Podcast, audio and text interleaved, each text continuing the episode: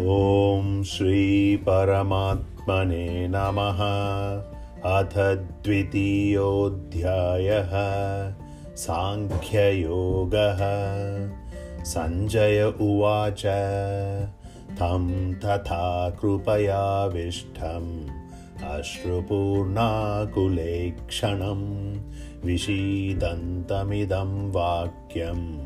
उवाच मधुसूदनः श्रीभगवानुवाच।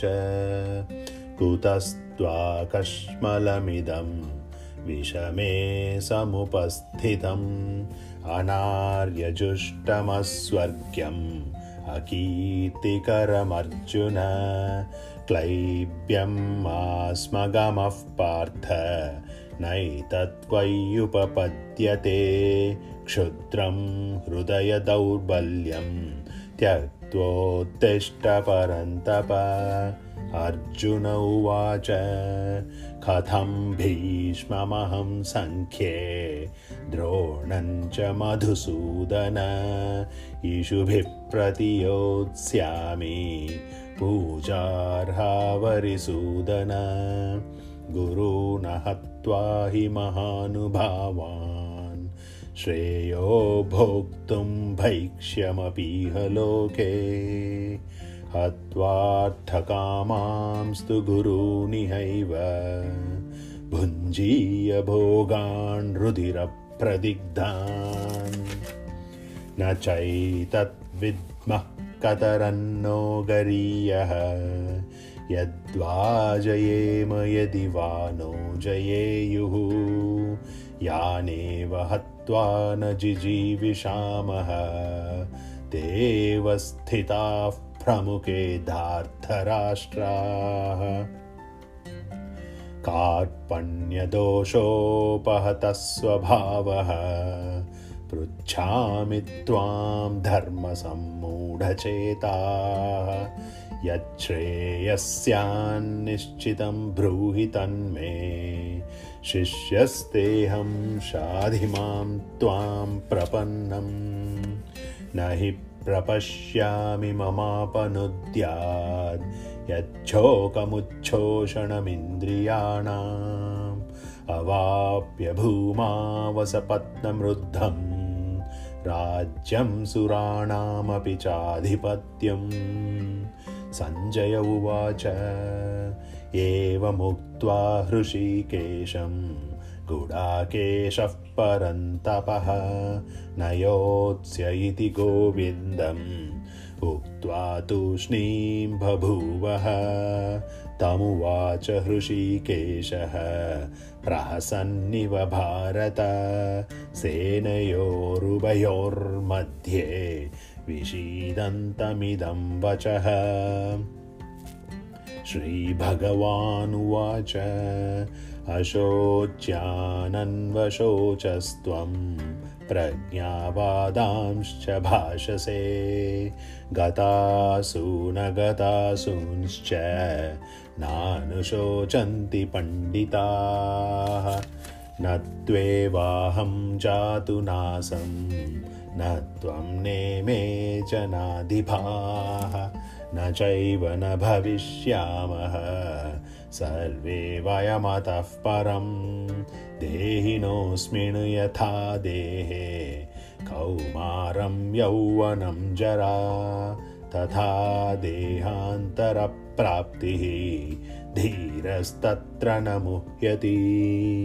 मात्रा स्पर्शास्तु कौन्तेय शीतोष्णः सुखदुःखदाः आगमापायिनो नित्याः तां स्थितिक्षस्व भारत। यं हि न व्यतयन्त्येते। पुरुषं पुरुषऋषभ समद्धुःखसुखं धीरं। सोऽमृतत्वाय कल्पते नासतो विद्यते भावः नाभावो विद्यते सतः। उभयोरपि दृष्टोऽन्तः। त्वनयोस्तत्त्वदर्शिभिः। अविनाशि तु तद्विद्धि। येन सर्वमिदं ततं विनाशमव्ययस्यास्य। न कश्चित् कर्तुमर्हति। अन्तवन्त इमे देहाः नित्यस्योक्ता शरीरिणः अनाशिनो प्रमेयस्य तस्माद्युध्यस्व भारत ययेनं वेत्ति हन्तारम् यश्चैनं मन्यते हतम्। उभौ तौ न विजानीतः नायं हन्ति न हन्यते न जायते म्रियते वा कदाचित्। नायं भूत्वा भविता वा न भूयः अजो नित्यः शाश्वतोऽयं पुराणः। न हन्यते हन्यमाने शरीरे। वेदाविनाशिनं नित्यं ययेनमजमव्ययं कथं स पुरुषः पार्थ कं घातयति हन्तिकं वासांसि जीर्णानि यथा विहाय नवानि गृह्णाति नरोपराणि तथा शरीराणि विहाय जीर्णान्यन्यानि सन्याति नवानि देहि।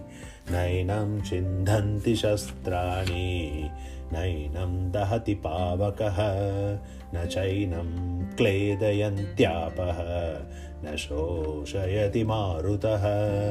अच्छेद्योऽयमदाह्योऽयम् अक्लेद्यो शोष्य एव च। नित्यः सर्वगतस्थाणुः। अचलोऽयं सनातनः।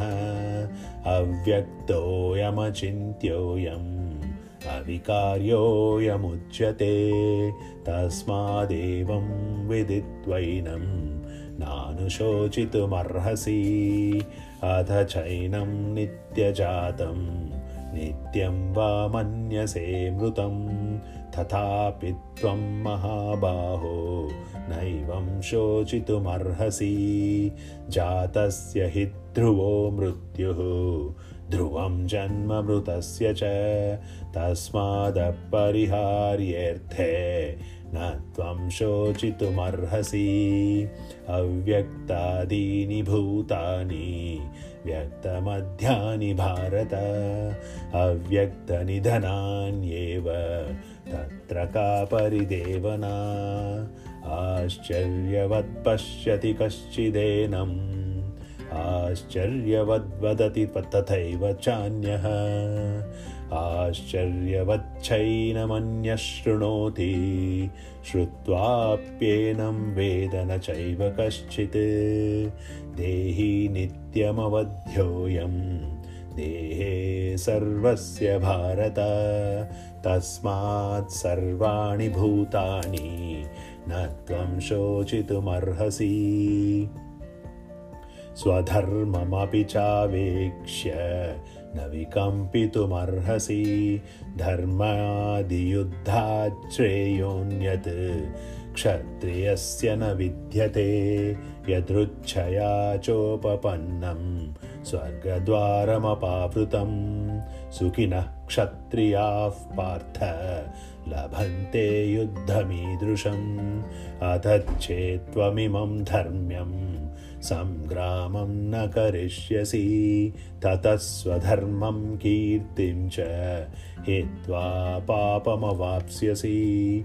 अकीर्तिं चापि भूतानि कथयिष्यन्ति ते व्ययां। सम्भावितस्य चाकीर्तिः मरणादतिरिच्यते भयाद्रणादुपरतम् मांस्यन्ते त्वां महारथाः येषां च त्वं बहुमतः भूत्वा यास्यसि लाघवम् अवाच्यवादांश्च बहून् वदिष्यन्ति तवाहिताः निन्दन्तस्तव सामर्थ्यं ततो दुःखतरं नु किं हतो वा प्राप्स्यसि स्वर्गम् जित्वा वा भोक्ष्यसे महीं। तस्मादुत्तिष्ठ कौन्तेय युद्धाय कृतनिश्चयः। सुखदुःखे समे कृत्वा लाभालाभौ जया जयौ ततो युद्धाय युज्यस्व नैवं पापमवाप्स्यसि। एषा ते विहिता साङ्ख्ये बुद्धिर्योगे त्विमां शृणु बुद्ध्या युक्तो यया पार्थ। कर्मबन्धं प्रहास्यसि। नेहाभिक्रमनाशोऽस्ति। प्रत्यवायो न विद्यते।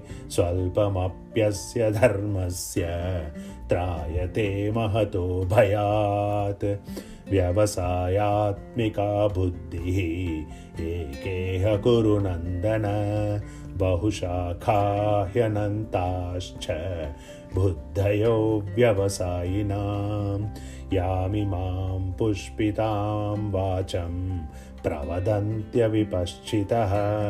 वेदवादरताः पार्थ नान्यदस्तीति वादिनः कामात्मानः स्वर्गपराः जन्मकर्मफलप्रदां क्रियाविशेषबहुलां भोगैश्वर्यगतिं प्रति भोगैश्वर्यप्रसक्तानां तयापहृतचेतसां व्यवसायात्मिका बुद्धिः समाधौ न विधीयते त्रैगुण्यविषया वेदाः निस्त्रैगुण्यो भवार्जुन निर्द्वन्द्वो नित्यसत्त्वस्थः निर्योगक्षेम आत्मवान्।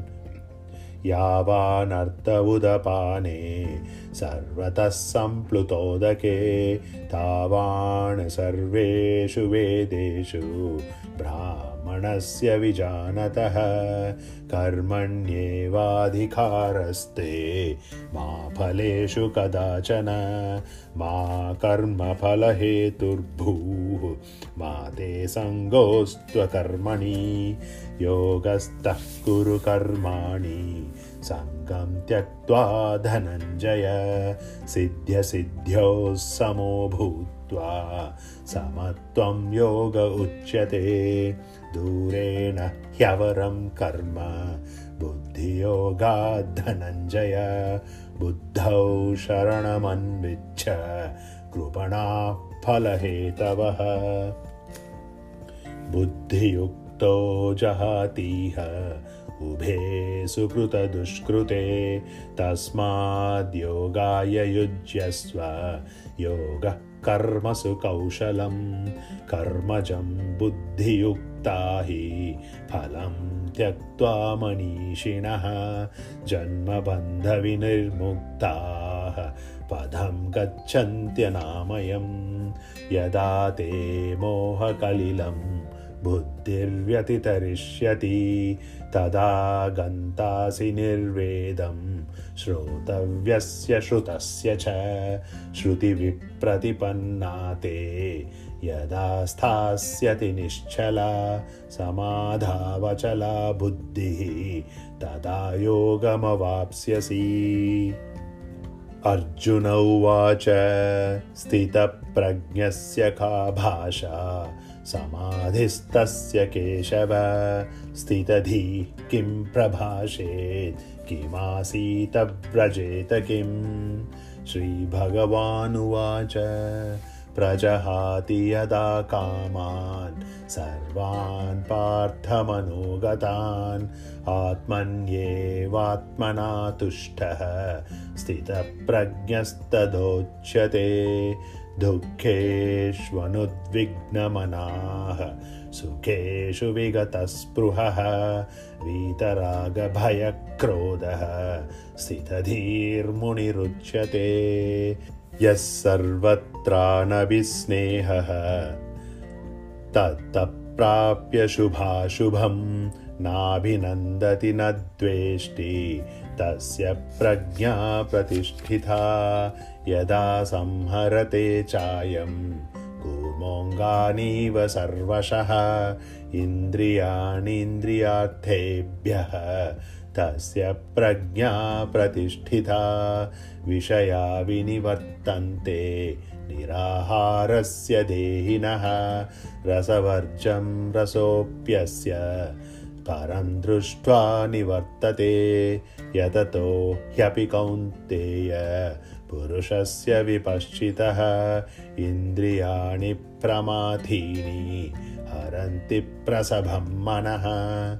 तानि सर्वाणि संयम्य युक्त आसीतमत्परः वशे हि यस्येन्द्रियाणि तस्य प्रज्ञा प्रतिष्ठिता ध्यायतो विषयान् पुंसः सङ्गस्तेषूपजायते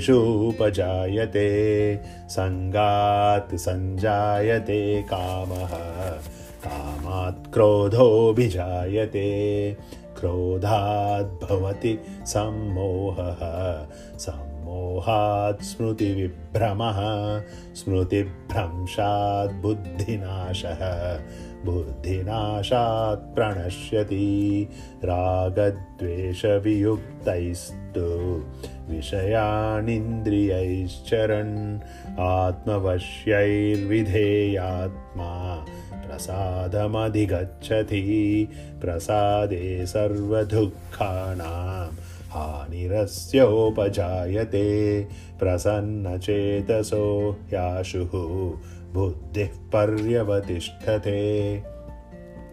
नास्ति बुद्धिरयुक्तस्य न चायुक्तस्य भावना न चाभावयतः शान्तिः अशान्तस्य कुतः सुखम्?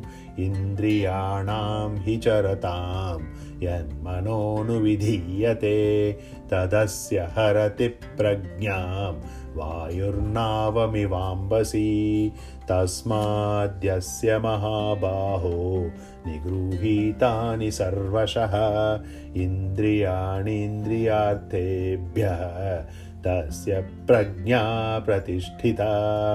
या निशा सर्वभूतानां तस्यां जागर्ति संयमी यस्यां जाग्रतिभूतानि सा निशा पश्यतो मुनेः आपूर्यमाणमचलप्रतिष्ठं समुद्रमापः प्रविशन्ति यद्वत्। तद्वत्कामायं प्रविशन्ति सर्वे। स शान्तिमाप्नोति न कामकामी। विहाय कामान्यः सर्वान्। पुमांश्चरति निःस्पृहः। निर्ममो निरहङ्कारः। स शान्तिमधिगच्छति एषा ब्राह्मी स्थितिः पार्थ नैनां प्राप्य विमुह्यति। स्थित्वा स्यामन्तकालेऽपि ब्रह्मनिर्वाणमृच्छति ॐ तत्सत् इति श्रीमद्भगवद्गीतासु उपनिषत्सु ब्रह्मविद्यायां योगशास्त्रे श्रीकृष्णार्जुनसंवादे साङ्ख्ययोगो नाम द्वितीयोऽध्यायः। ॐ पूर्णमदः पूर्णमिदं पूर्णात् पूर्णमुदच्यते पूर्णस्य पूर्णमादाय पूर्णमेवावशिष्यते।